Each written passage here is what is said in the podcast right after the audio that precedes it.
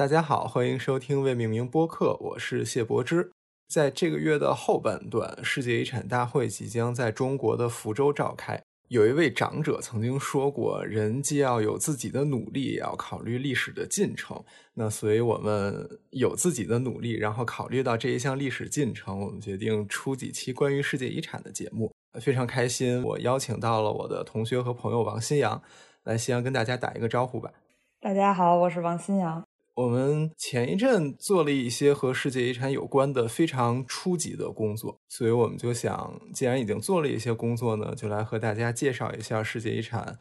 呃，是个什么东西。然后今年的福州的世界遗产大会有什么可以被关注的内容？所以今天这一期节目大概是这两部分。那如果大家听了之后觉得有意思的话，也可以给我们留言。或者，如果大家对世界遗产的其他的内容比较感兴趣的话，也可以给我们留言，或者向我们发送邮件。不出意外的话，等到这一期大会开完之后，还会出一个第二期的节目，在那个时候我们会详细的介绍一些有意思的案例。那如果有大家感兴趣的话，我们也会在下一期的节目里来向大家做一些介绍。嗯，那好吧，我们就进入到本期节目的一个内容。首先，我们这一期节目的主题是世界遗产。这样说可能比较抽象，我们要不要从世界遗产的产生来开始讲？也可以，但就从讲故事开始。这个故事其实和埃及有关。在上世纪五六十年代的时候，埃及政府希望修建一个水坝，这个水坝叫阿斯旺水坝，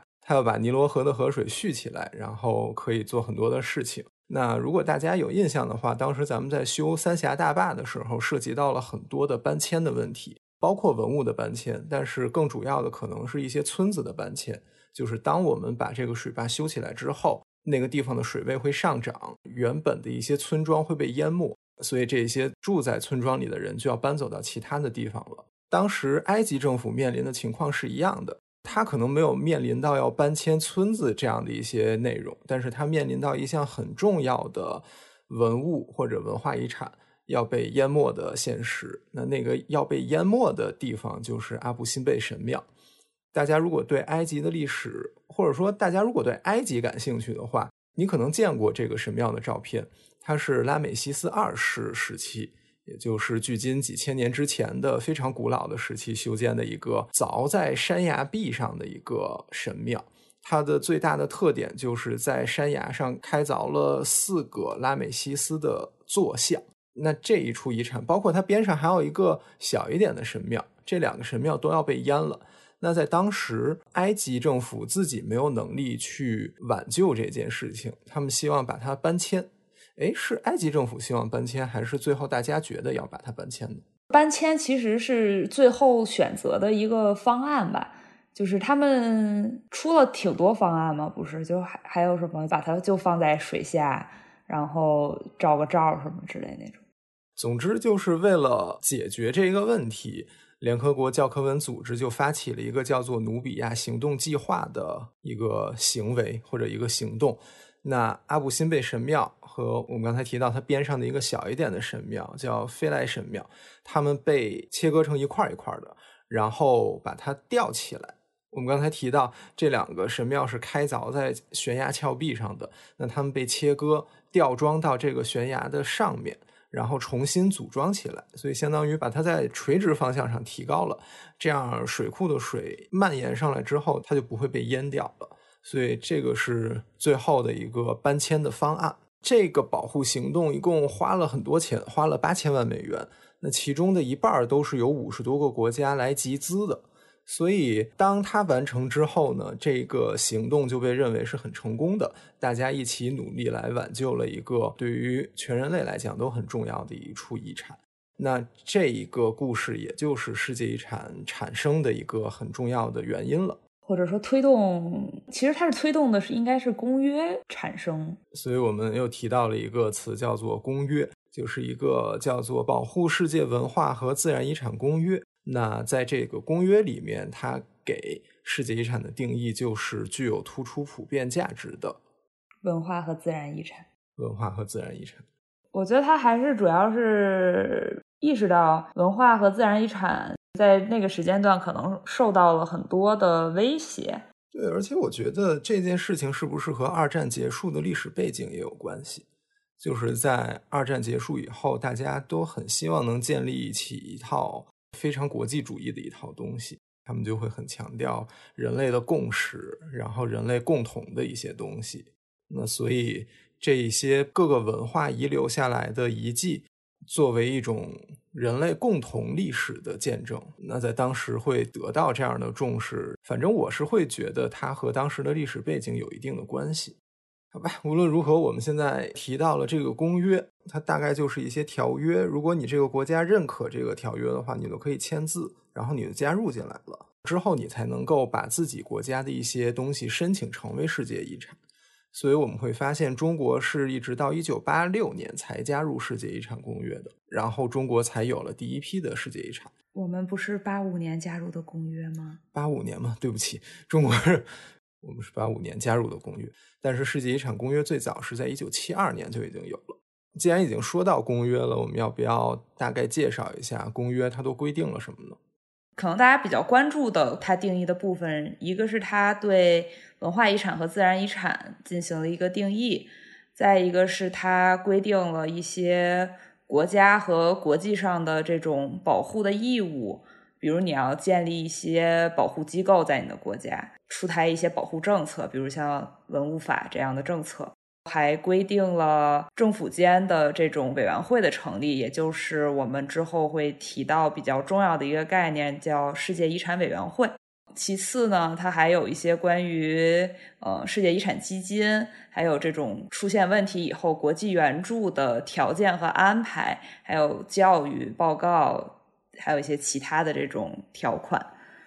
那么可能相对来说，大家平时关注到比较多的内容是它前面规定的这些，比如说像文化和自然遗产的一些定义这样的内容。对，其实如果我们看在世界遗产公约里面，我们以文化遗产为例的话，它规定文化遗产包括 monument、group of buildings 和 site，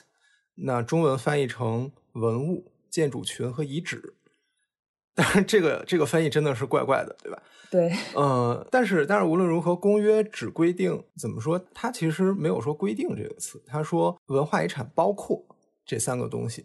但是从第一批世界遗产一九七八年开始，一直发展到现在，随着我们的认识不断的变化，我们对于世界遗产的理解可能也发生了很大的变化。这个公约作为一个各个国家签署的文件，它可能比较难以变动。它不会变动，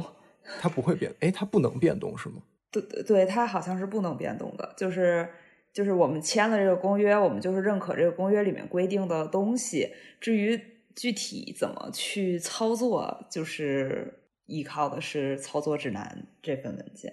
啊。我之前一直以为公约可以动，但是它的门槛很高。嗯，似乎不会动，因为我们也没有接到过什么新版公约这样的东西。所以，那刚才新阳提到的另一份文件，就是叫做操作指南，就相当于如果公约不能动的话，我们的新的一些发展和理解就会体现到这样的一份文件里，对吧？对，然后而且它就会更详细的。就去阐述我们要通过什么样的工作方法来实现公约所规定的这些义务也好，保护的要求，包括就是一些援助，还有基金这些东西。嗯，它会一版一版的有更新，最新版是一九年更新的吗？对。那比如说我们刚才提到世界遗产公约里面，它只提到了。我们要保护的对象是一些具有突出普遍价值的呃遗产，它的英文叫 Outstanding Universal Value，所以我们会把它叫 OUV。世界遗产公约里面没有定义 OUV 是什么，但是在操作指南里面，它会定义我们怎么去评价一个遗产地是具有突出普遍价值的。它定义了十条评价的标准，那前面的六条是关于文化遗产的，后面的四条是关于自然遗产的。而且这十条标准其实是有变动的。如果你去翻阅更早的操作指南文件的话，最开始的这十条标准和今天我们用的这十条标准是可能是差的很多的，尤其是在文化遗产方面。我们可以简单的来看一下吧。我们先来看自然遗产的好不好？自然遗产的相对是比较简单的。嗯，对，相对来说是更清晰它的定义。对，自然遗产的第一条标准就是标准七。那之后我们就会说标准七八九十这四条。那标准七就是绝妙的自然现象或者具有罕见的自然美和美学价值的地区。它强调的是一个美学上的一个景观，而且是自然的景观。那如果举例子的话，我记得咱们国家的九寨沟是符合这一条标准的，应该是比较典型的符合这条标准的一个地区。然后标准八的话，它讲是地球演化史中重要阶段的突出例证，包括生命记载和地貌演变中的重要地质过程或显著的地质或地貌特征。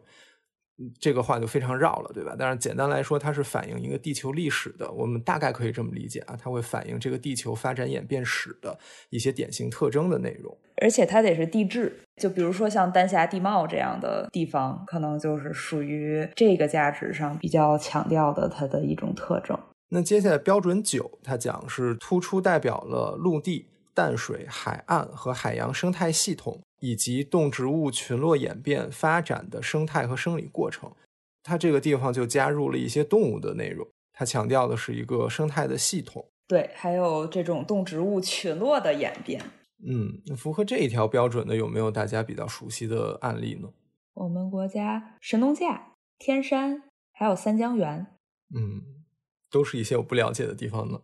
最后一条是标准十。是生物多样性原址保护的最重要的自然栖息地，包括从科学和保护的角度看，具有突出的普遍价值的濒危物种的栖息地。所以它强调的是动物的一个栖息地。对，而且体现一种生物的多样性。嗯，这个就是咱们国家前两年刚刚申上世界遗产的那个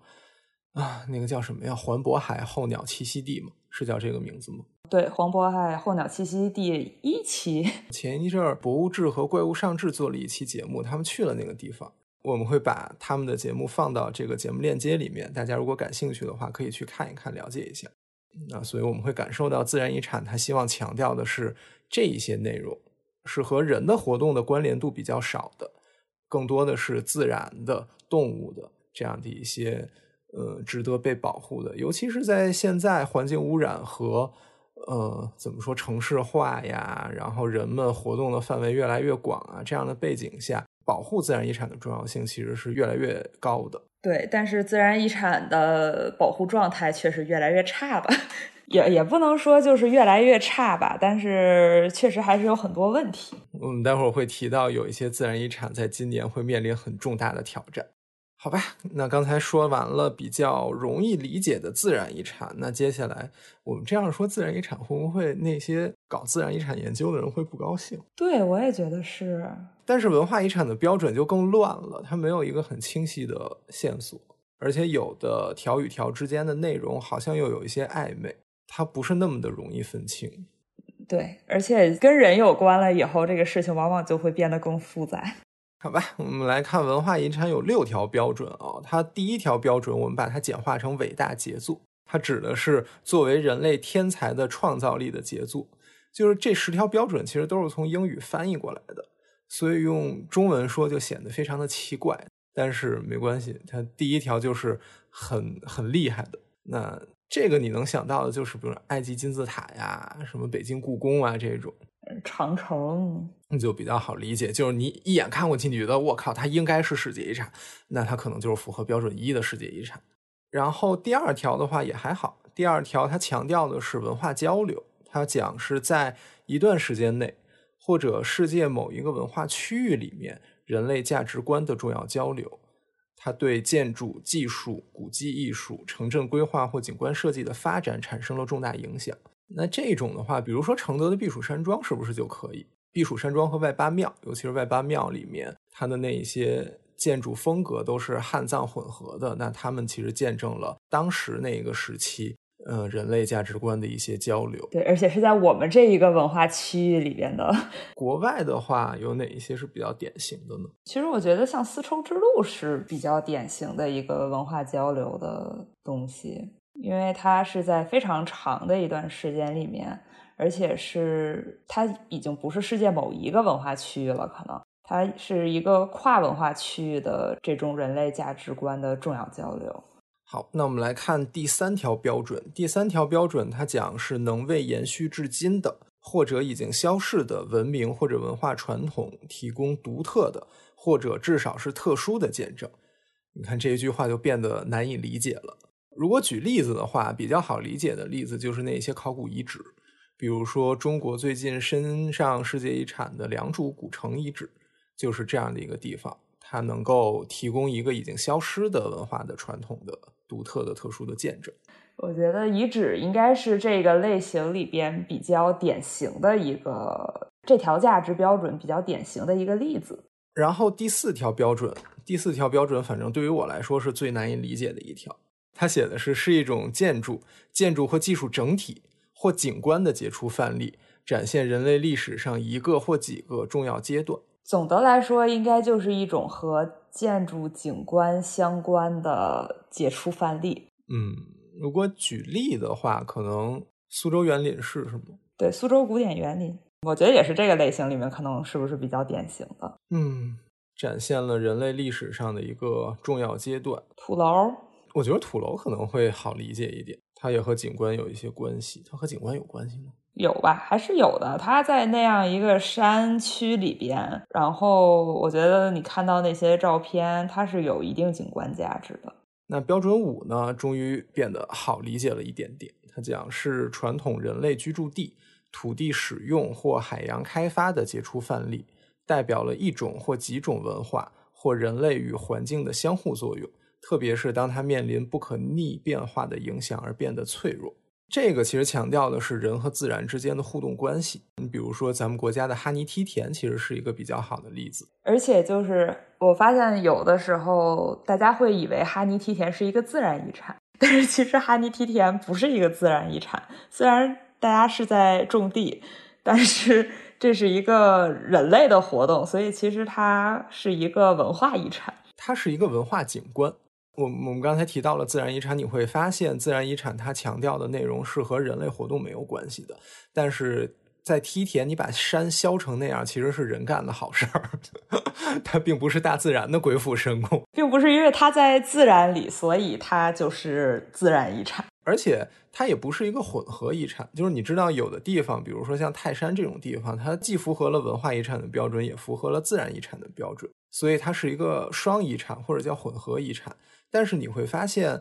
呃，像梯田这样的文化景观，它更多的是人类的文化或者说人类的居住导致人们把自然改造成了这个样子，所以它归根结底还是一个人类文化的一个东西，所以它是一个文化遗产。那这一点可能是一个比较有意思的事情。最后一条标准就是第六条标准，是一个比较特殊的标准，它讲的是。与具有突出的普遍意义的事件、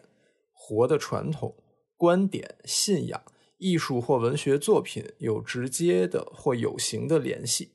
所以他强调的是和重要的人物或者事件有联系的。那这个比较典型的就是奥斯维辛集中营，它好像是因为这一条标准被列入到世界遗产名录里面的。我没有想到你上来举了一个这么黑暗的例子。因为我印象里它是只符合标准六的，对，就这一条标准其实是建议和其他标准一起使用，就不是很建议说你单凭一个标准六就要把一个遗产列入到世界遗产名录里边。可能也是因为大家会觉得不同的国家可能对一件事情，或者说不同文化看待一件事情的观点也会不一样。所以可能就不太建议用这样一种有一点虚的东西，就完全用这么一种有一点虚的东西来定义吧。所以除了标准六以外，如果一个遗产，无论它是文化遗产还是自然遗产，它只要符合其他九条标准里的任意一条标准，它就可以被列入到世界遗产名录里面。其实是这十条，你符合任意一条就可以列入，但是只是这一条，它不建议你单独使用。像日本的那个广岛的那个叫什么原爆遗址，那个和平公园，它其实也是单独凭借标准六列入的这个名录。所以其实我们和二战相关的这种遗产里面，就有这么两个是完全就是凭借标准六就列入到这个名录里边的。除了这两个，还有哪个是单凭标准六列入的吗？确实很少，但是还是有一些的。而且就是很多，就是确实，比如说某一项遗址，它可能发生的这件事情。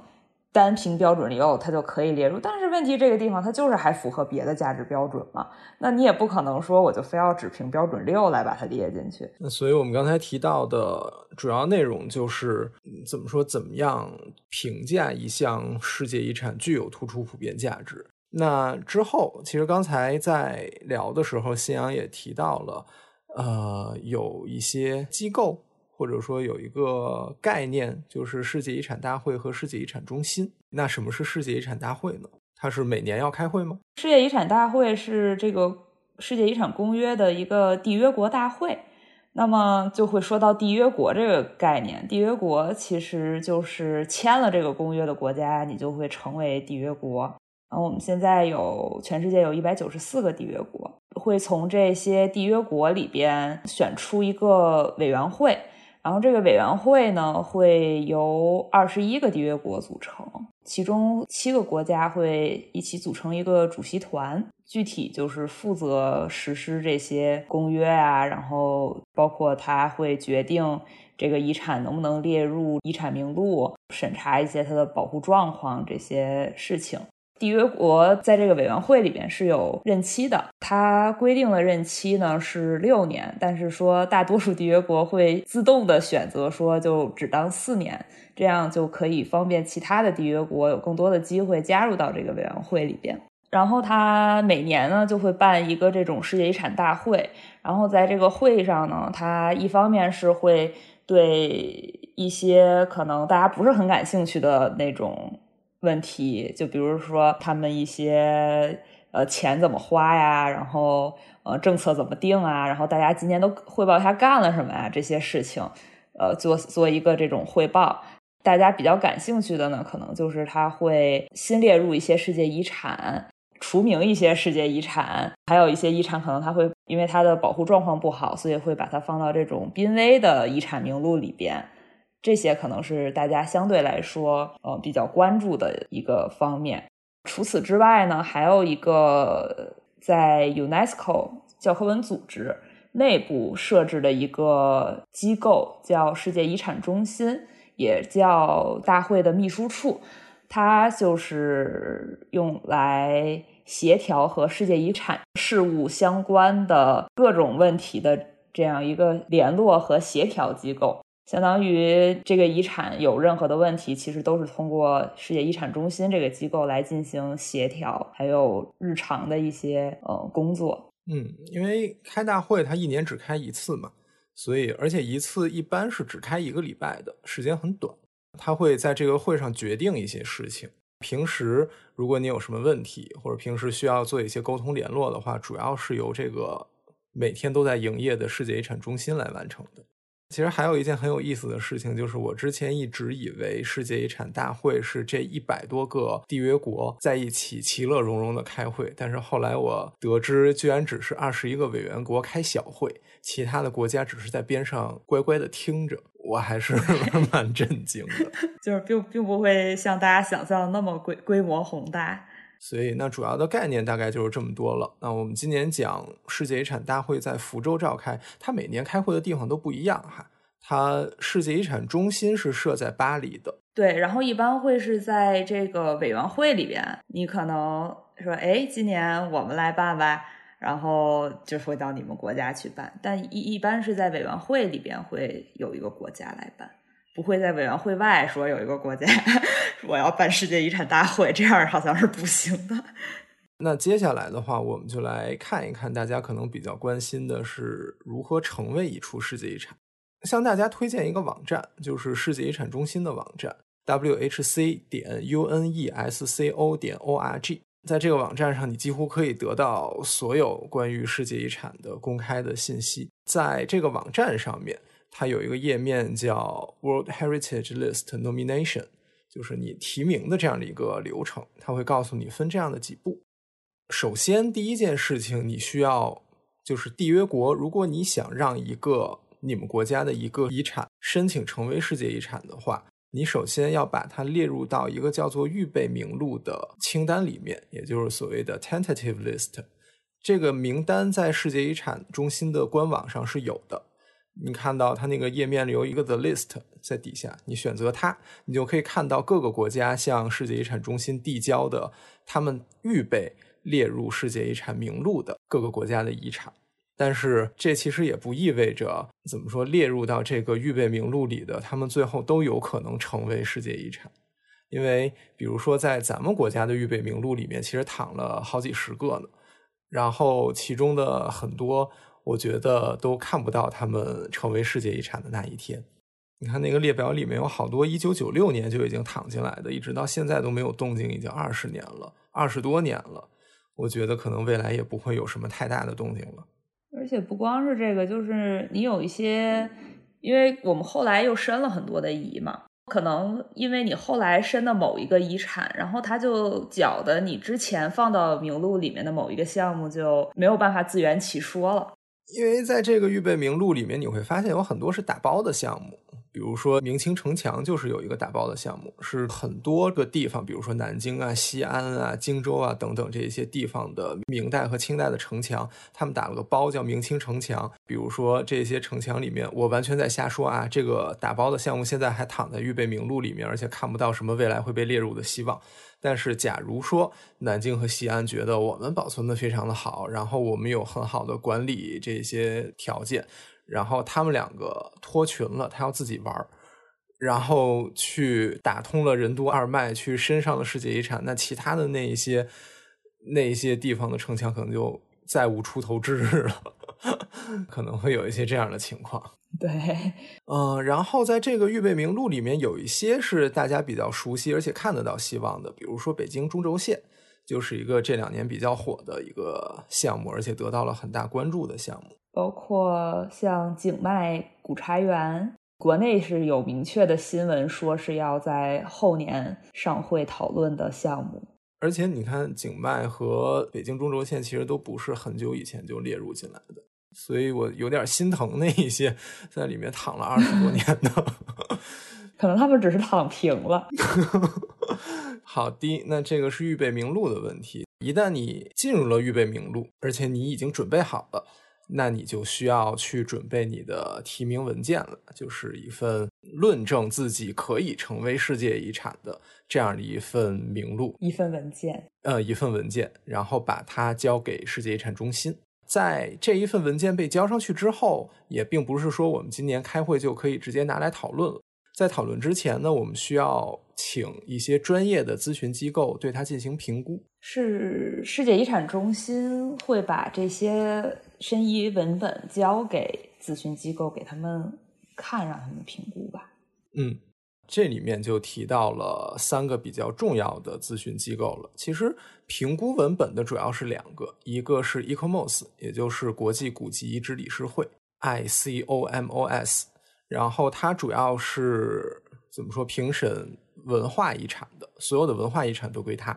那另外还有一个机构叫 IUCN。这个叫国际自然保护联盟，它主要是评估自然遗产的。那另外，如果文化遗产里面的文化景观，因为它涉及到了一些自然的内容，所以文化景观类的文化遗产也会交给 IUCN 来做一个评审，但主要还是由 ICOMOS 去管的。那另外还有一个机构叫 ICROM，I C C R O M，这个机构的中文名是什么呀？我我它太长了，我记不住。国际文化财产保护与修复研究中心，它和前面两个机构不太一样，从性质上就不太一样。之前这两个机构就是两个非政府组织嘛，然后是国际性质的非政府组织。像这个 ECROM 就是一个政府间组织，然后 ECROM 主要搞的是技术性比较强的东西，对，给出一些技术性的建议。比如说你该怎么修，或者你应该怎么搞？对，然后做一些培训，它其实也会有一些，就是在哦，可能在你这个申报的过程中，它不一定有太多的存在感，但是可能会在那个之后的保护里面会比较会有一点存在感。OK，那所以这一些文本就被交到了，如果是申报的话，主要就是交给了 ECMOS 和 IOCN 去审。咱们现在，我们现在录音是在七月四号，那这个时间就是这两个机构已经把所有申报项目的评估都结束了，他们的评估报告也放到了世界遗产中心的网站上。那在这个评估的过程里面，他会去评价这一项世界遗产是否满足了缔约国所宣称的那一条标准。也就是说，我比如说我中国，我今年要申报一项文化遗产，我说它符合标准三四五，那 ECMOS 就会通过他们的专业性去看你到底是不是符合三四五。如果不符合的话，他会说不符合。他们有时候还会说你不符合三四五，但是你可能符合二三四，他还会给出这样的建议。然后他会去看你的这一处遗产是否符合真实性和完整性的要求。当然，这个如果要说起来就很长了。你的保护管理状况是不是满足要求？你的边界的划定是不是比较清晰、比较的合乎逻辑？存不存在什么问题？然后最后他们会给一个建议。这个建议分成四档，也就是建议列入，就是所谓的 I inscribe 那个 I，在 I 之后呢，会有一个 R，就是 refer。那中文翻译过来是补报，R 以下是一个 D 底份儿，中文翻译过来是重报，在重报以下就是 N，就是 Not be inscribed，就是不建议列入。ECMOS 在给这四个建议的时候，他还是不会那么的心慈手软，他想给你 N，他就会给你 N，然后他想给你 R，他就会给你 R。你现在如果去世界遗产中心的网站上看他们的评估报告的话，会发现今年有很多项目都被 N 了，或者都被 D 了，但是。ECMOS 给的建议并不意味着最终开会的那个决议，就是 ECMOS 给的只是他作为一个专业咨询机构的建议。那最后是不是列入，还是要看世界遗产大会的讨论的情况。比如说，ECMOS 给我评了一个 N，可能最后的决议我从 N 变成了 D，或者从 N 变成了 R，这都是有可能的。甚至过往还有一些例子是从 N 变成了 I，也就是。ECMOS 他不建议你列入，但是最后开完大会之后，这些委员国商议之后的结论是，他建议列入了，会产生这种很大的矛盾的情况。当然，这种很大的矛盾是比较少的。一般来说，最后会议的讨论结果会给大家留一些面子，就是不会给你 N，因为给 N 的话就说明你死定了，你完蛋了。所以一般会把 N 改成 D 或者改成 R，就是说你重新申报，或者说你补充申报。给你一个机会，你再续一续，做人留一线，日后好相见。对，所以，对，所以是这样的一个流程。所以我们会发现，其实你一个地方想成为世界遗产，你是要走很长的一条路的。而且，就是你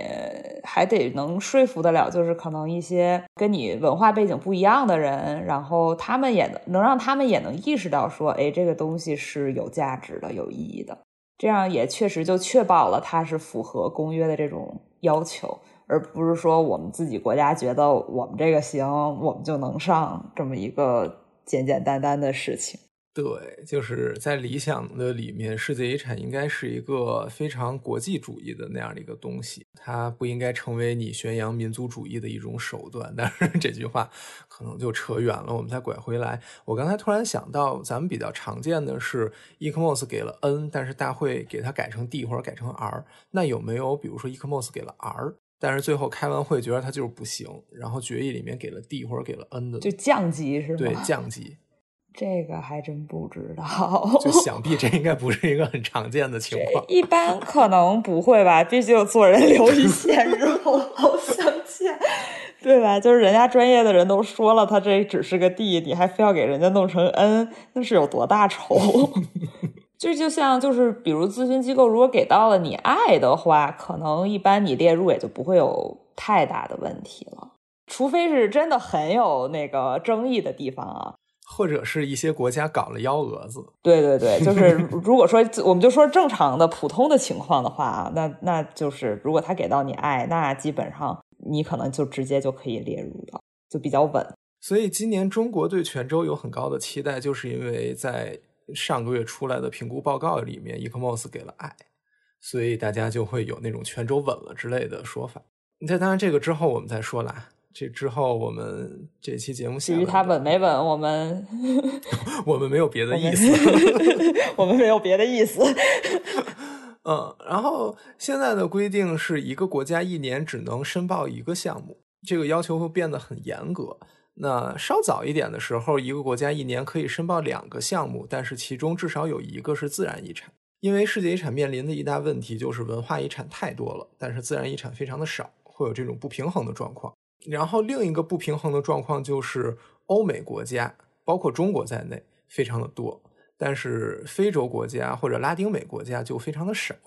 所以当然这个也和一个国家的政治实力和经济实力有关嘛，强国就比较多，弱国就比较少，所以呃，他们希望改变这种情况，就越来越严格的制定了这些标准。但是这也不意味着一个国家一年就真的只能搞一个项目，因为还有一个叫做跨境联合申报的东西，就是几个国家，比如说咱们国家的丝绸之路就是。它是和其他的几个国家联合起来打了一个包的，那它那一年其实就没有占中国的名额，它占了其他国家的名额。但是显然它不会很多嘛，你一个国家也不可能一年搞出十个跨境联合申报，这个还需要队友配合的。我觉得今年可能德国的操作已经是比较极限了吧？对，德国今年就是既有自己的项目，又有跨境联合申报的项目，而且今年的会其实是应该在去年开的。啊，这个之后再说吧。哦，有一个要补充的，就是如果是一项混合遗产的话，你的文本会同时送给 ECMOS 和 IUCN 两个机构，他们都会给出自己的意见。哎，那有没有出现过 ECMOS 给了 I，但是 IUCN 给了 N 呢？哦，会有。哎，那像这种是不是一般就会退回去，让他重新搞？就是大会上不会因为文化遗产给了爱然后就直接给他列入了吧？这个改动是不是有点太大了？应该不会说，那那那，如果你说文化遗产给了爱然后自然遗产给了恩那是不是它直接就可以列入到文化遗产里面呢？感觉感觉大会不会干这种事情，大会会说你想想清楚再过来。那我们一个地方经过刚才那一套复杂的流程，我成功的成为了世界遗产，这是不是意味着我可以高枕无忧了呢？其实并不是。当然不是，会有很多的问题。那第一部分那个保护管理的工作方法，你要不要跟大家介绍一下？他会提一些要求给各个国家。嗯，对，就比如在公约里面，它其实就会规定，你说签了这个公约的国家，你就要好好保护自己的遗产，你要尽到这种保护的义务。那么在操作指南里面，可能它就会具体的规定你一些具体的保护的方法。作为世界遗产中心或者说教科文来说呢，他们有一个报告和监测的机制，来确保你的遗产是得到了一定的保护。那么这个报告的机制呢，其实就是我们平时所说的这种保护状况报告，然后英文是 State of Conservation，然后我们会简称它是 SOC 报告。这个报告呢，首先你的遗产地在不管是保护也好。周边进行一些活动也好，还是你对它的政策有一些改变也好，总之就是发生了变化的时候，你就要主动的提交一个报告，报告给世界遗产中心。那么世界遗产中心可能会把你的这个报告给这些评估机构，这些咨询评估机构呢，他们会再去调查你这个地方的情况，并且根据你的提交的这个 SOC 报告，再给出一个他们。他们的 SOC 报告，然后在这个 SOC 报告里面，他就会给出你一些建议，比如说他觉得你在这儿盖个房子没有问题，这个不会影响到遗产，那你就可以去盖这个房子。那如果他认为你这个东西很有问题的话，他就会建议说把你列入到濒危里边。当然，这个咨询机构他是没有办法决定。把你是不是列到濒危的，所以他也只是给出委员会这样一个建议，那么委员会就可以在大会上面，呃，审议你这个项目，然后做出决定，说要不要把你列入到一个濒危的名录里边。然后另一个机制呢，它就是还有一个定期报告的这样的一个机制，它就会要求你缔约国定期向世界遗产中心提交报告。那么刚才那个我们说的可能是有事儿，你你要报，那你没事儿的话，你也要有这个定期的报告。那么这定期呢，它的周期是六年，那么每两轮之间它还有两年的一个反思评估期。所以现在我们其实应该是去年应该是进入到了第三轮的一个定期报告，但是因为去年疫情的原因嘛，就什么也可能估计干的事儿也不是特别的多。它主要是以一种问卷的形形式来进行，然后你每一个遗产地的管理者，然后自己去填写一个他们发放的这种问卷，然后来反映你这个遗产地的保具体的保护的这个状况。我们刚才说到了，你申请上世界遗产之后，还是有这样的一些机制去约束你的行为，然后对监督你的。但其实有一些事情由不得你。遗产其实是很脆弱而且很危险的，它面临了很多的因素，并不是我能控制的，或者说并不是你控制能控制得了的。比如说自然灾害，自然灾害真的是你一点办法都没有，地震、火山、海啸说来就来。比如说前一阵儿尼泊尔的地震是很严重的一件事情。它发生了很对很大的地震，它的世界遗产是叫什么加德满都历史中心之类的吗？哎，我想加德满都谷地还是什么？就啊，对，加德满加对加德满都谷地。那其实这个地震也是很多年前了，其实已经是一五年了，到现在已经过去六年的时间。嗯，那这个地震几乎摧毁了它那个遗产地里的所有的建筑，对吧？特别的惨，当时看那些照片。嗯，所以对它进行恢复也是一项任重道远的工作。另外一个没有非常自然的，但是也是一个灾害的，就是一九年巴黎圣母院着的那一场大火，那个其实也是一个意外，对，一个意外。除了自然灾害以外，还有一些你没有办法控制的人的行为，比如说战争和恐怖袭击这种东西。比如说阿富汗的巴米扬大佛，我不知道大家是不是了解这个地方。那是一个也有一千多年历史了吧，还是两千年历史了？反正是很早的一个。它是什么？它是开凿在山上的一个佛吗？对，就跟云冈石窟那种比较像的，对吧？它是一个站着的一个大佛。但是当时塔利班因为伊斯兰教他们不搞这些偶像崇拜嘛，所以当时他们就说要炸了这个大佛。各个国家或者国际组织都在劝他们，你们慎重一点啊，或者怎么样，但是没用，所以后来还是被炸了。那这个大佛是被炸了之后才被列入到世界遗产名录里的，对吗？对，它是已经被炸了，然后直接就列入了名录和濒危名录，是以一种这种紧急情况列入的。今年是不是有一个项目就和恐怖组织有关，跟 IS 有关的？恐怖组织躲到公园里了。那是那还是一个自然遗产，嗯，是一个跨境的自然遗产，在贝宁、布基纳法索还有尼日尔这三个非洲国家的交界处，叫 W 阿尔利彭加里跨国联合公园。其实它这个公园就是分了三个部分，分别是 W 阿尔利还有这个彭加里。那么它出了问题的其实是布基纳法索这一块儿。它因为现在有很多的伊斯兰圣战分子在这个地地区活跃，所以呢，首先它这就变得很不安全。那不安全之后呢，它就有一些反偷猎的巡逻队就会遭到这些圣战分子的袭击，因为它太危险了，所以这个公园的这个工作人员很多就已经撤离了，公园就没有人管了。没有人管了之后，就有很多的这个恐怖分子还躲到了这个公园里边去。那你这种恐怖分子在里边，他你就没有办法控制他干什么了。而且像这种偷猎什么的，那可能他也就完全就会在猖獗起来，变得。而且前两天我在查资料的时候，发现德国之声还报道了说，六月初的时候，有一家中国矿业公司的两名工作人员还在那个地区被武装人员绑架了。我的天呐，对，就是非常的危险。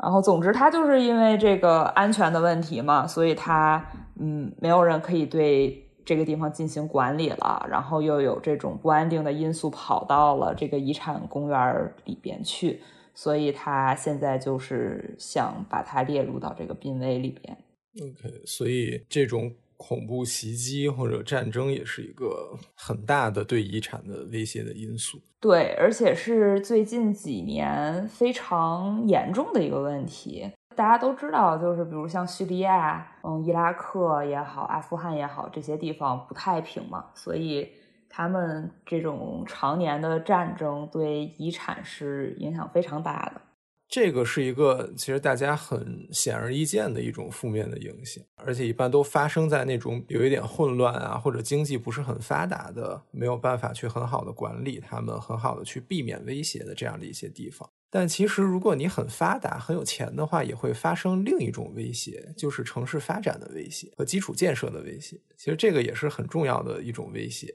这个倒也不一定是有钱。其实这个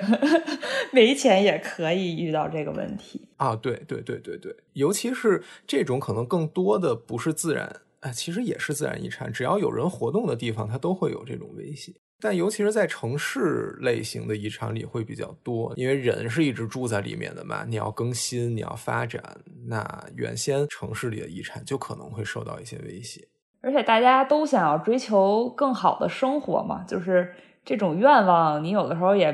没有办法说，你就不许去过更好的生活，你就只能按照原先的这种比较传统的方式生活，你也没有办法这样要求别人。所以这种的话，我们待会儿会提到一些案例是跟城市发展有关系的，而且有一些闹得很凶，可能要把他们列入到濒危遗产名录了。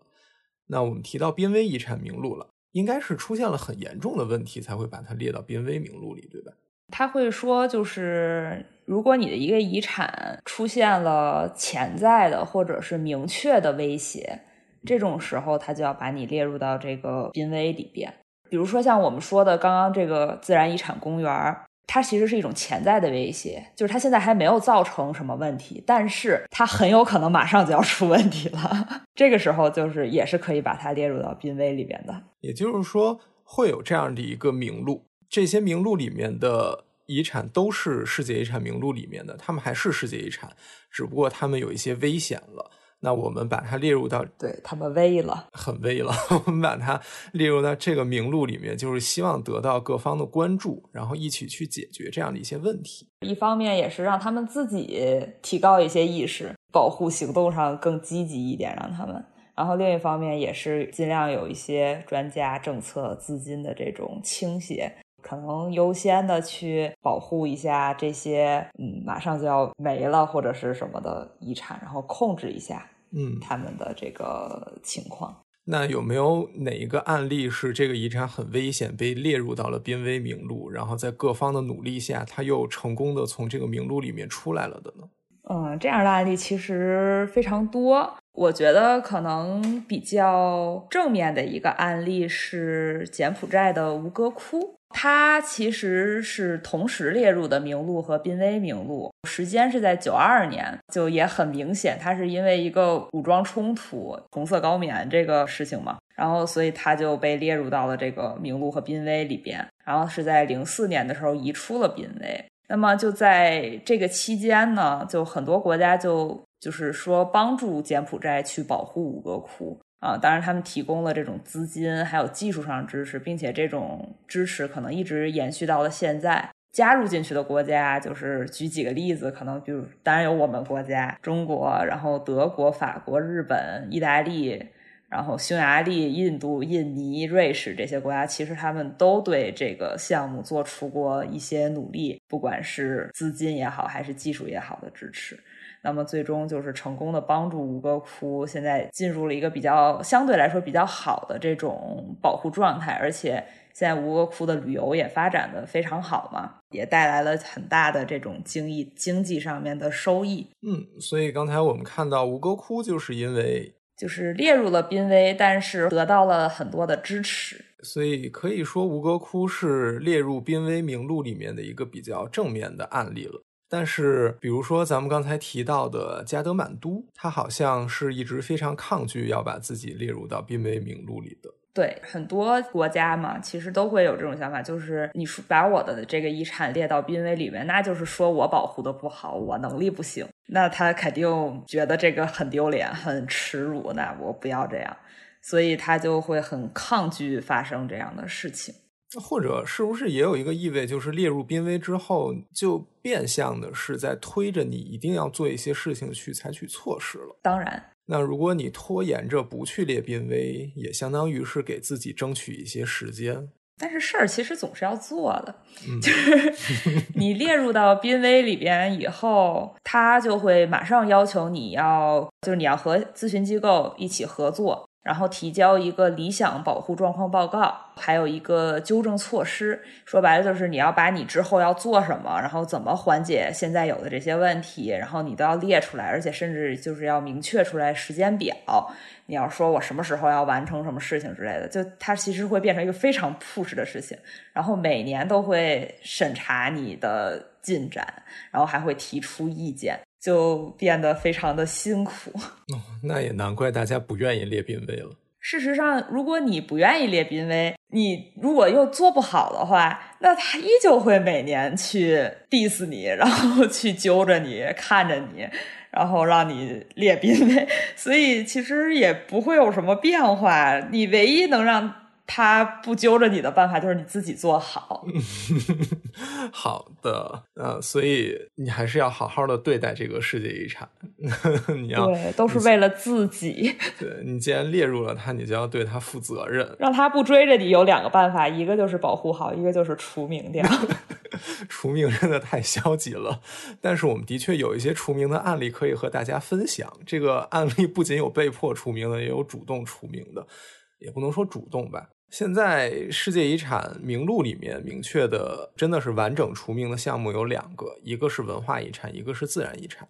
但是除了这种完整除名的以外，还会有一些，我不确定是一个还是一些啊。但是我知道的一个案例，就是在格鲁吉亚的一处遗产，它是一个教堂加一个修道院，但是那个教堂后来被重建了，所以它可能就不符合世界遗产关于真实性这方面的要求了，所以它就被列入到了濒危名录。那最后的结果就是这个教堂被除名了，但是修道院还在，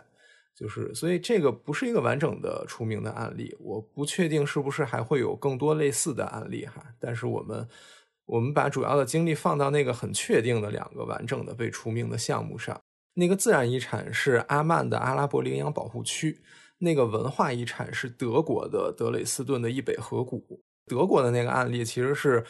当地城市要发展，就是我们刚才提到了，他们人民要过生活，所以他们想修一个桥，但是这一个桥就会影响到原本世界遗产的一些重要的景观。就是它其实主要是想解决的是它城里堵车的这么一个问题，所以想要修一个桥嘛。像北京是属于没有什么河的这种城市啊，但是可能有河的城市的人就是生活的。人大家可能会比较有感触，就是你要想过这个河啊，就你一定要绕到有桥或者有隧道的地方。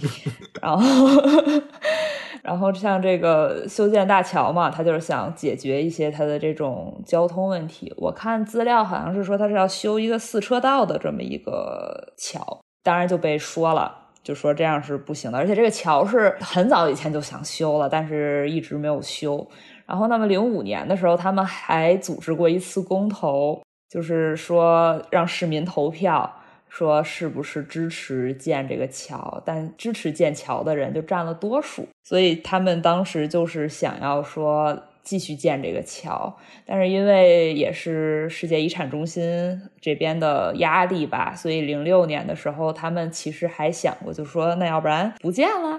然后还引起了他们州政府的不满，然后最后是在州法院，然后恢就是可能判了，然后最后就是恢复了这个桥的建设。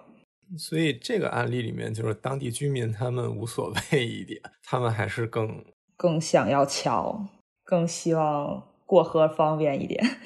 对，然后另一个阿曼的那一处呢，阿拉伯羚羊保护区呢。它是九四年，因为有这样的一个珍稀物种阿拉伯羚羊被列入到世界遗产名录里的，但是在二零零七年的时候被除名了。除名的理由是阿曼政府将这个保护区的面积缩减了九成。就是说，一个遗产它比如说被除名，它可能会一个遗产会有很多的问题。比如说保护区的设置也有问题啊，然后它可能羚羊也变少了，然后它可能在保护区里还有一些什么开发呀之类的这些情况，但是可能有些问题并不是一些非常关键的因素，但是在这些因素里面一定会有一个是它最关键的因素，导致它要被列到濒危或者是要除名的这个地步。嗯，所以阿曼的这个例子应该主要还是因为他们缩小了保护区的面积，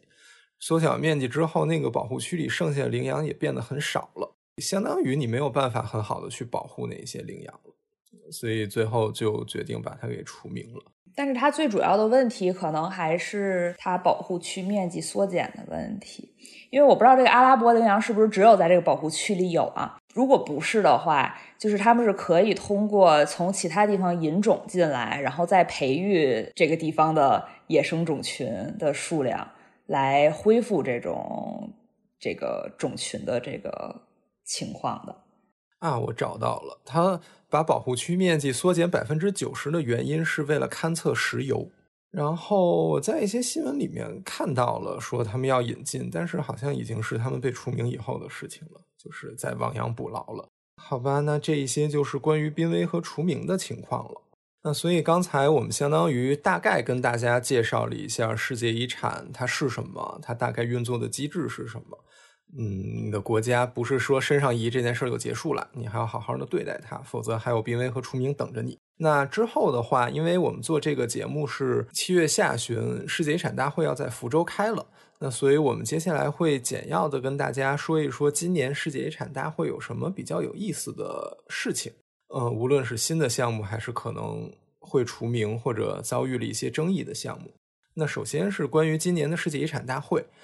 其实这个会应该是在去年开的，这个是第四十四届世界遗产大会。那原本它是二零二零年要召开的，但是因为疫情的原因，去年没有开成，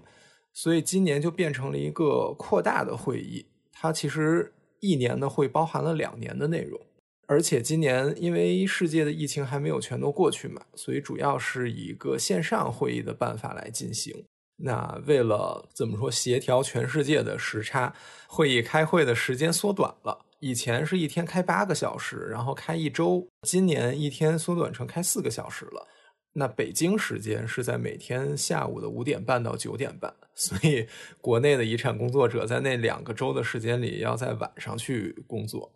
然后我听他的意思是会在 YouTube 直播的，那所以如果大家感兴趣的话，你应该也可以在 YouTube 上看实时的直播。我现在知道的是 YouTube 上有一个叫 UNESCO 的账号，它那个账号里面是有每一届大会的视频的。我现在还不确定是不是会在 UNESCO 的那个账号底下开直播，因为是线上会议，主要都是大家在网上开会，所以就不会有那种很热闹的场景了。各国代表和国外的专家可能就不会都来中国了，应该是可能都不会来，都不会来中国。对，呃，如果你关心我们刚才提到的那些新申报的项目，或者是不是列濒危的项目的话，这些事情的讨论是从七月十八号开始的，从七月十八号一直持续到七月二十八号。大家如果感兴趣的话，那几天可以关注一下新闻。那我们就先来看一看今年有意思的新申报的项目吧。就是所谓八 B 的部分，今年一共有四十来个项目，其实是两年了，去年的和今年的有四十来个项目讨论它是不是要被列入到名录里面。那我自己觉得比较有意思的项目是四个吧，我们先说这四个。当然，首先就是咱们国家的泉州的项目。呃，泉州这个项目有意思的原因是，它其实在二零一八年的时候走过一次这个流程。那在当时。ECMOS 是给了 N 的建议，也就是那个四档里面最糟糕的一项，就是不建议列入。但是最后大会给的决议呢是 R，就是不报。然后在今年啊，二零年应该是二零年，他重新提交了文件。然后有意思的就是 ECMOS 在这一轮文件的评估里面直接给了一个 I，所以我觉得这件事情是很有意思的。当然，泉州他们在申遗的那一套论述里面肯定是转变了方法了。我看它增加了一些构成要素，而且它的名字也改变了，所以可能它整个叙事逻辑都变掉了。那所以最早给了一个 N，然后它转变了这样的一套论述的办法或者什么之后，今年又给了 I，而且是 ECMOS 给的，所以它作为一个一个一个第三方的机构。这两次给了两个截然不同的评价的结论，我觉得是很有意思的。跟这个类似的，其实还有一个项目是约旦的项目。约旦的项目是一个叫萨尔特的古城吧，我们可以这么说。严格来讲，它一共有三次经历，但是第一次可以不算，因为第一次我没有看到什么详细的讨论的材料，而且它的理由是保护管理的状况不是很好，是在一九九四年的时候。就是当时的决议，就是在没有落实良好的保护的计划之前，不要讨论这件事情。在约旦落实了那些事情之后，在二零一七年第四十一届的遗产大会上，他们再一次提交了提名文件，希望去列入。但是当时 Ecomos 给的评价是 N，所以跟泉州的项目很像。然后在会议上，大家。怎么说？就是各个委员国都认可了这个遗产地是有价值的，所以他们希望给它改成地，就是重报。所以最后给了一个重报的决议，让他们跟咨询机构有更多的合作，去看看怎么把这件事情说好。那在今年二零二一年的时候，他们重新提交了提名文件。当然，他们也是转变了一些策略，比如之前他会更强调这个城市里面的折中主义的建筑，更强调物质性的内容。但是今年呢，他会更强调这个城市里面活态的内容，也就是这里面人们的生活，不同宗教的人可以和谐共处之类的。那伊克莫斯给的建议就是变成了爱，所以跟泉州一样，也是一个从恩变到爱的一个一个转变。那我觉得这两个案例其实是比较有意思的，就是通过他们我们可以看到这个叙事逻辑是怎么样，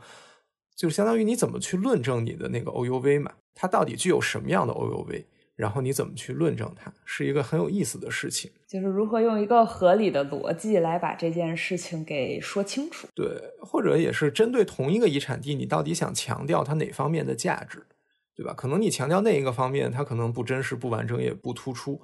但是它另外的一个方面，你如果就是挖掘到了这一方面的价值的话，它可能就会让人眼前一亮了。另外还有一个比较有意思的案例是波兰的案例，波兰的案例就是一个比较政治敏感的案例。他今年申请的项目是一个造船厂，是一个前苏联时代的造船厂，但是他把重点其实是放在了这个造船厂里面诞生过一个叫做团结的工会。然后这个工会会去搞一些事情，然后波兰就会觉得这个是怎么说？这个工会或者说这个工会搞的这些事情，造成了或者说是东欧剧变的一个很重要的原因。它的标题里面用的是欧洲铁幕的崩塌之类的，和欧洲的整合，大概是这个意思。就是原本的资本主义阵营、共产主义阵营的对立，后来没有了，全都变成资本主义阵营了。那当然，这个很有意思嘛。然后，哎，那你觉得他说的这个，就他这个历史地位是可是有的吗？我不发表评价，但是 Ecomos 的评价是你没有论证这一点。Ecomos 说的是这个工会的历史作用，它可能没有那么的大，或者说就是说这件事情你没有很好的去论证它，就是它起到的这样你说的这个作用。站在全世界角度上的这个作用，你可能没有得到很好的论证，但是这个不是关键。Ecomos 给的评估建议是不建议列入的，但是它其实最关键的不是这一些因素，最关键的因素，它在那个报告的 conclusion 的部分强调的是说，世界遗产希望达到的目的还是一个和平和共识的一个目的，但是你现在拿出的这样的一个话题。首先，这个历史离我们太近了，对吧？可能几十年的间隔不足以让我们重新的去审视这一些事件在历史里面发挥的作用。那另外就是你否定的那一套意识形态，在这个地球上还是存在的，而且在一些地方它是主导的意识形态，而且包括波兰，你波兰自己有支持共产主义阵营的人，那那些人他可能还活着。那你如果现在去完全的否定他们的价值的话，那些人可能也会过得不好。那更不要说整个地球有各种各样的意识形态和人们存在。你如果只是强调这一个部分的价值观，并且把它认为是一个突出的普遍的价值观的话，会存在很大的问题。当然，波兰他们在论证里面还强调了那一个造船厂是苏联时代的造船厂。所以它体现了一个苏联时代的一个共产主义式的规划，但是这一个规划，Ecomos 也认为你没有论证它，你只是提出了这样的一个概念，但是你没有论证它怎么体现了这种规划，而且这种规划是不是突出普遍有突出普遍价值的，反正就是存在很多的问题，而且那个造船厂可能跟咱们的首钢的状况有一点像，就是它。面临着一项大规模的改建和振兴的一个计划，这个计划可能也会对它原有的格局造成很大的影响。那包括如果你强调的是工会在造船厂里的活动的话，这一些未来会发生的大规模的改建和更新，很可能就会破坏原先这个工会活动的历史环境。当然，它有各种各样的理由啦，但是最核心的一点还是价值观和意识形态的一个问题。而且很有意思的就是 e c o m o s 在建议它不列入的时候，援引了世界遗产公约里的一条，那一条的意思就是。没有被列入到世界遗产公约，并不意味着这一项遗产没有价值。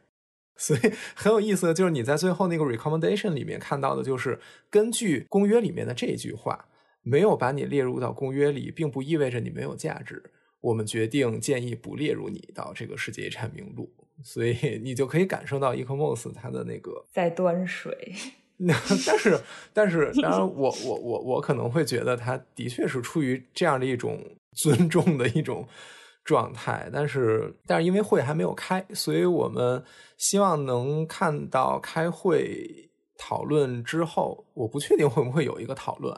但是，我觉得这个案例很有意思，可能在之后我们会更详细的去分析一下它，因为其实这个项目也不是一个新的项目，它在之前已经。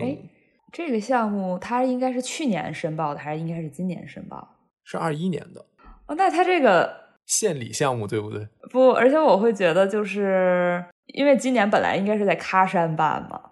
哦，俄罗斯是吗？我就会觉得好像很挑衅的样子。对，因为你去看它那个文本里面技术的部分，它都没有很过关，对吧？你要申遗的话，你。都没有很好的解决这个所有权的问题，然后法律保护的问题和你未来的城市发展那个更新的问题，所以就是你要申遗，你这些东西没解决，你心里没点数吗？反正我当时会有一种这种感觉，但是你这些东西都没解决，你就疯狂的往上推，反正的确是有一点微妙的感觉在。但是其实这个项目最开始也并不是这样的一个非常意识形态或者价值观的事情。造船厂在格但斯克，格但斯克这个古城，它本身也是一个拥有很古老历史的古城。然后它可能和华沙比较像，它在二战里面被炸了，然后在二战之后经过了重建。所以它在之前申遗的时候，它强调的是这个古城的历史，它并没有片面的强调这个造船厂。它是经过了三次，这个已经是第三次了。你会发现，它一次一次的在向现在的这个价值观来走，所以我觉得这个过程其实也是比较有意思的。但是这三次伊科莫斯的建议都是 N，所以也有一点心疼他们，好吧？这个是波兰的例子。然后另外还有一个很有意思的案例，就是罗马帝国的边境。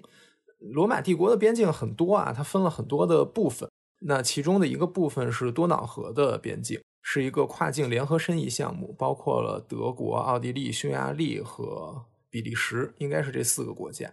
这个项目是一个再次审议的项目，在二零一九年的时候，他们就提交过一次，而且 Ecomos 的评估是没有任何问题，我要给你爱，所以按理说就稳了，对不对？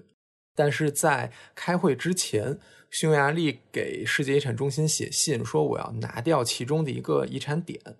这个项目因为它跨境，而且是一个边境，所以它是一个线性的东西。它是有很多的遗产点，一百多处遗产点串起来的这样的一个边境。匈牙利说我要拿掉其中的一个，所以后来在开会的时候伊科莫斯就说，因为遗产的构成已经改变了，那我之前的评估就不作数了。你的完整性这些东西它都变了嘛，所以大会就给了一个 R。所以今年他们又来了，他们今年又卷卷土重来了。我觉得我们可以看一看，评估报告给的还是爱嘛？因为刚才提到有没有那种咨询机构给了爱，最后没有成功列入的嘛？所以这个其实可以算一个啊。那这是他对，当然这是他们自己作，也是他自己作。对对，所以我们看看今年，就是经过了去年的那样的一个历程，今年好像我们也不敢说给爱就稳，对不对？对，谁也不知道会发生什么，很有意思。然后另一个项目就是你比较熟的了，是泰国的那个森林，这是一个自然遗产。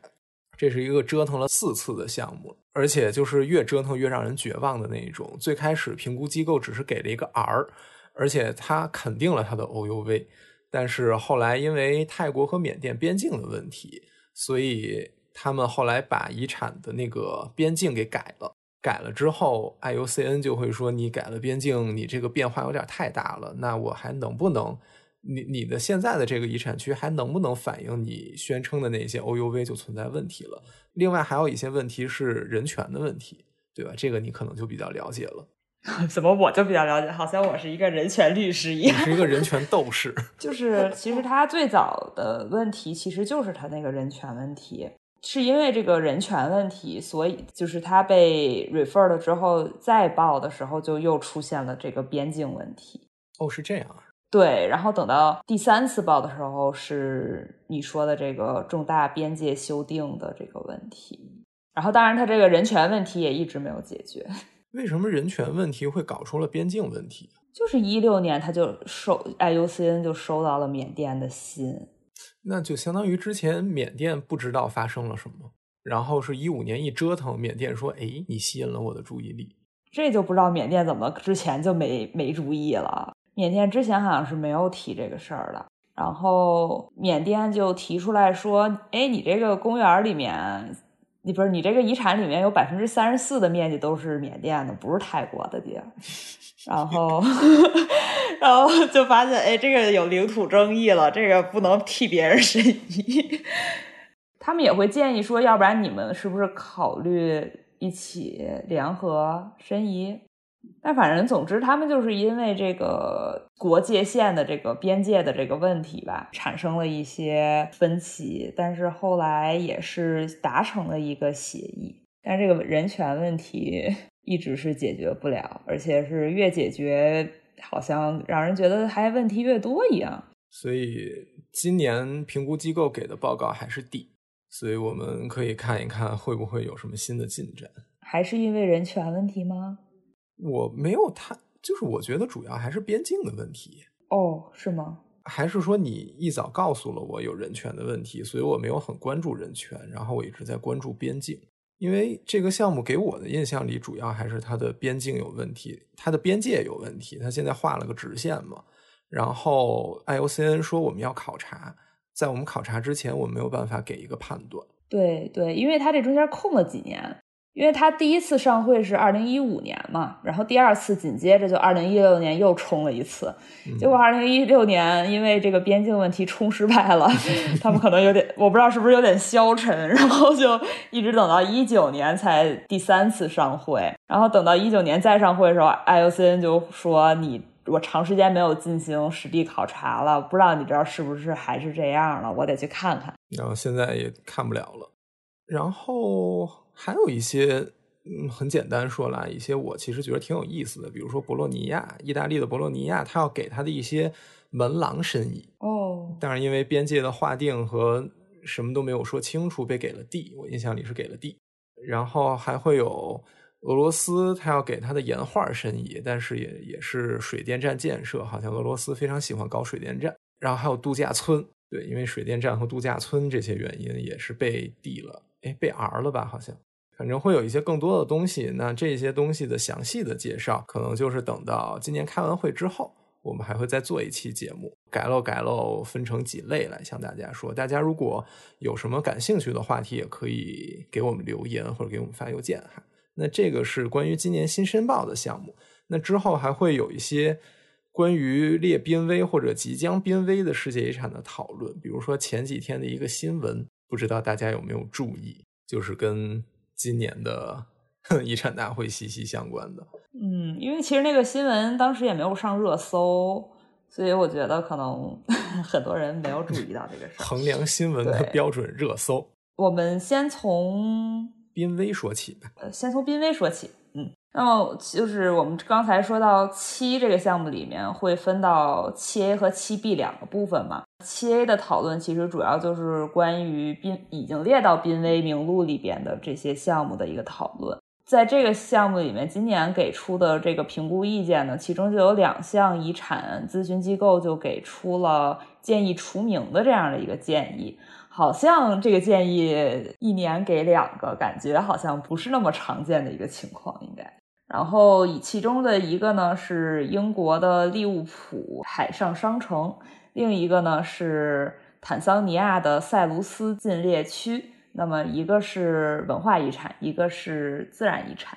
利物浦的项目呢，就是它是因为一些城市建设的问题，它是从得有十多年前吧，然后就开始，它有一个叫利物浦水域计划这么一个，在这个遗产区内和遗产区附近进行这种城市更新，然后开发建设的这么一个项目。它的这个规划就是也已经通过了，但是这个项目它就因为要盖很多高楼啊，然后现代建筑，它就会对港口的遗产产生一些不好的影响。那么世界遗产中心和咨询机构就说你这个不能这么干，那就把它列到了濒危里边。那么列到濒危里以后呢，英国就。也是很神，他就说我们自己的法律和规划文件也没有办法，就是这个事儿就已经这样了。然后我们自己的政策也没有办法去调解这件事情。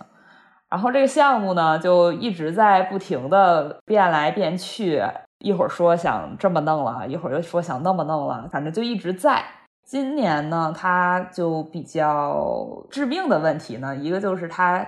要新建在这个布莱姆利摩尔码头，它就要新建一个埃弗顿足球俱乐部的一个新的体育场。然后这个体育场现在已经是对在市议会通过了，所以它已经是一个确定要建的一个新项目了。然后另一方面呢，也是因为他自己这个规划呀，然后呃政策方面也没有办法说去。呃，解决这个问题，所以世界遗产中心和咨询机构就认为说，那你这个遗产的 OUV 已经受到了非常严重的恶化和丧失，那么它就丧失了它列入到世界遗产名录里的这么一种特征，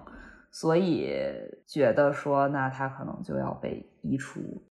而且他这个项目其实多少给人一种就是屡教不改，然后还说自己他故意的，对，没有办法，就是很消极的在应对这件事情的一个感觉，所以也会让人很不高兴。坦桑尼亚的这个自然遗产呢，呃，它其实是在一四年的时候列入到了濒危名录里边，当时被列入进来的原因是偷猎大象这个问题。那么，其实这个问题，如果我们往远了扯一扯，那它其实和咱们国家购买这种象牙制品，喜欢买这种象牙制品是有关系的。所以，他当时因为这个大象的数量急剧的减少，然后就被列到了这个濒危里边。那么这些年，其实他们也确实做了很多的事情来管理这个偷猎的问题。一八年的时候呢，就已觉得说这个大象灾难性的数量下降已经停止了。他们坦桑尼亚呢，就又想说，在遗产区里边，其实是在建那个水坝。然后这个项目也是挣扎了很多年。然后总之呢，就最近这几年就开始真的动工开始干了。好像我记得是去年吧，呃，不是去年，就是上一次上会的时候，就是说他已经开始，就是为了修水库嘛，他就已经开始砍树了。当时就说你赶紧停下来，然后他也完全没有停下来的意思。然后今年呢，就已经有新闻，就是说是坦桑尼亚政府的官员就已经表示说，这个项目其实已经现在已经完成百分之四十八了，二零二二年就会完成，所以它就基本上已已成定局了嘛。那它对这个下游的水文影响就非常的大，所以说就是会影响到它这整片的生态系统，包括它的生物多样性这些问题都会影响到。所以就决定说今年要把它除名，但是在这个现在的给的这个评估文件里面呢，世界遗产中心和咨询机构还特地又说了一句，说这个他们认为这个整个的这个生态系统仍然有非常重要的生物多样性，所以他建议缔约国和 IUCN 还有世界遗产中心进行一个协商，然后并且和其他的缔约国也一起协商。看是不是再把剩余的地方再重新评估一下，然后列入到一个新的遗产项目。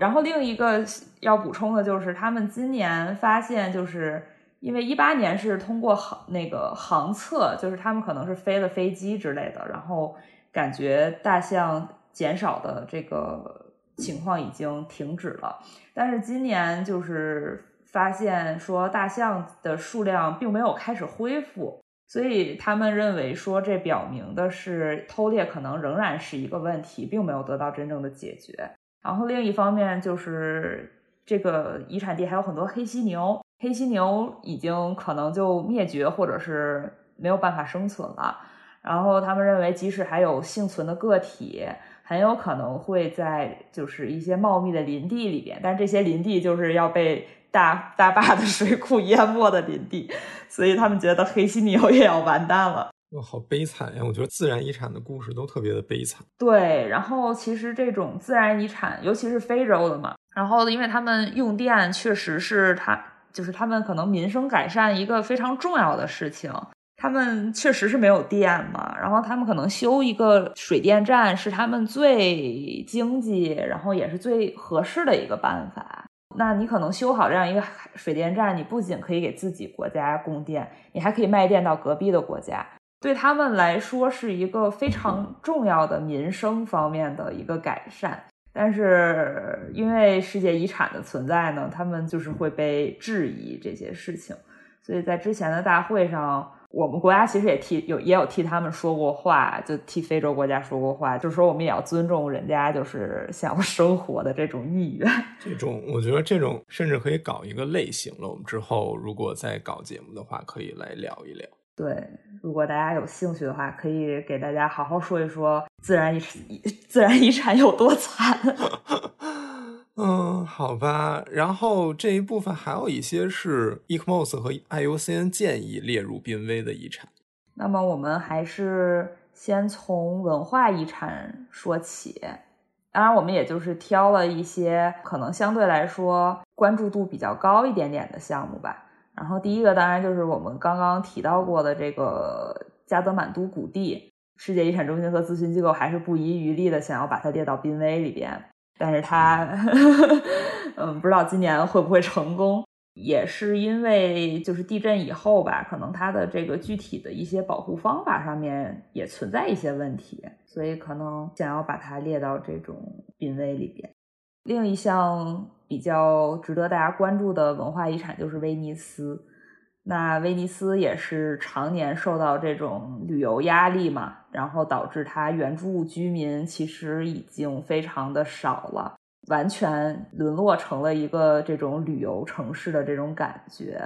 那么它又有一些这种什么呃大的游轮，然后要开到运河里啊这些事情。但是今年呢，要把它列到濒危，最主要的一个问题是，它好像要在在遗产地、遗产区内要建造液化石油气储存设施，这个事情是没有办法被接受的，所以现在要把它给列到濒危里面去。之后呢，还有两个自然遗产想给大家介绍一下。一个是我们刚刚提到过的，就是前一段大新闻，大新闻，对，大新闻，澳大利亚的大堡礁要被列入濒危。大堡礁其实这个问题可能大家都比较了解了，那就是一个气候变化导致大堡礁这块的珊瑚都发生了很严重的白化现象，所以想要把它给列到这个濒危里边。然后，一方面也是让澳大利亚可以加快它这个保护的步伐；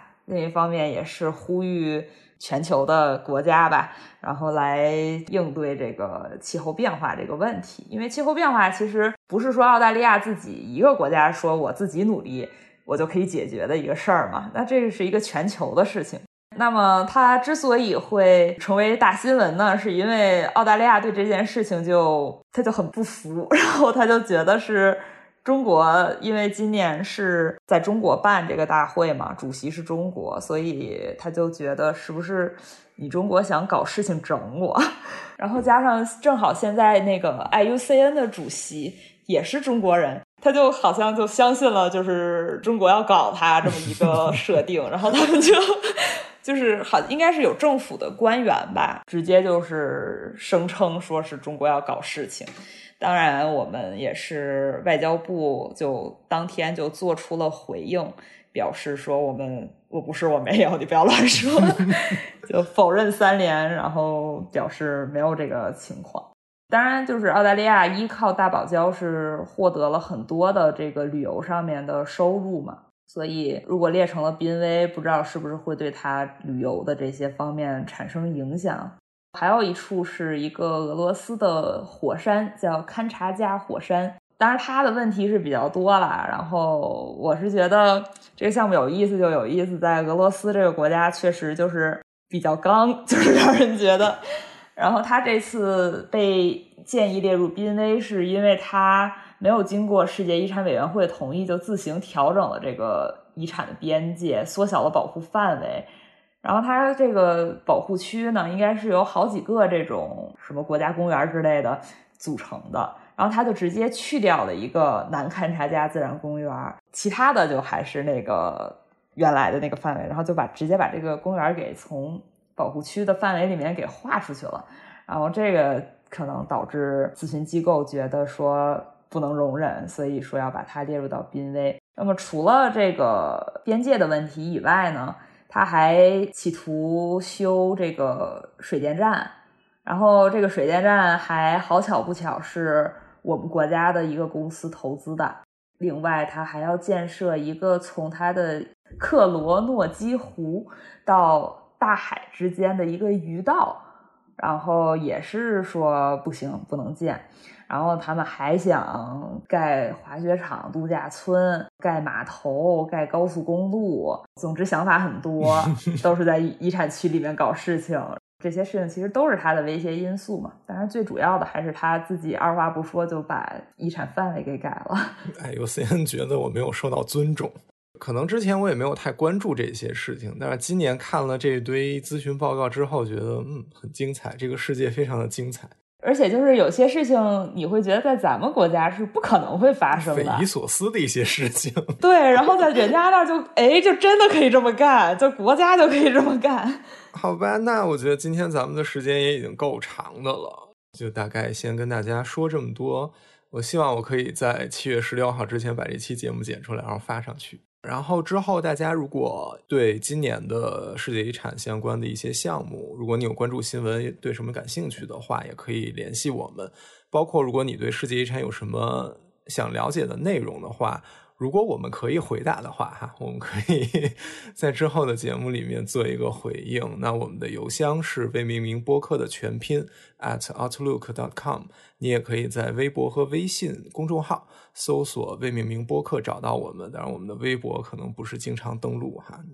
我能从微信公众号 留言，可能是比较迅速得到回应。所以，那今天要不然就先这样吧。感谢大家的收听，我们下次再见，拜拜。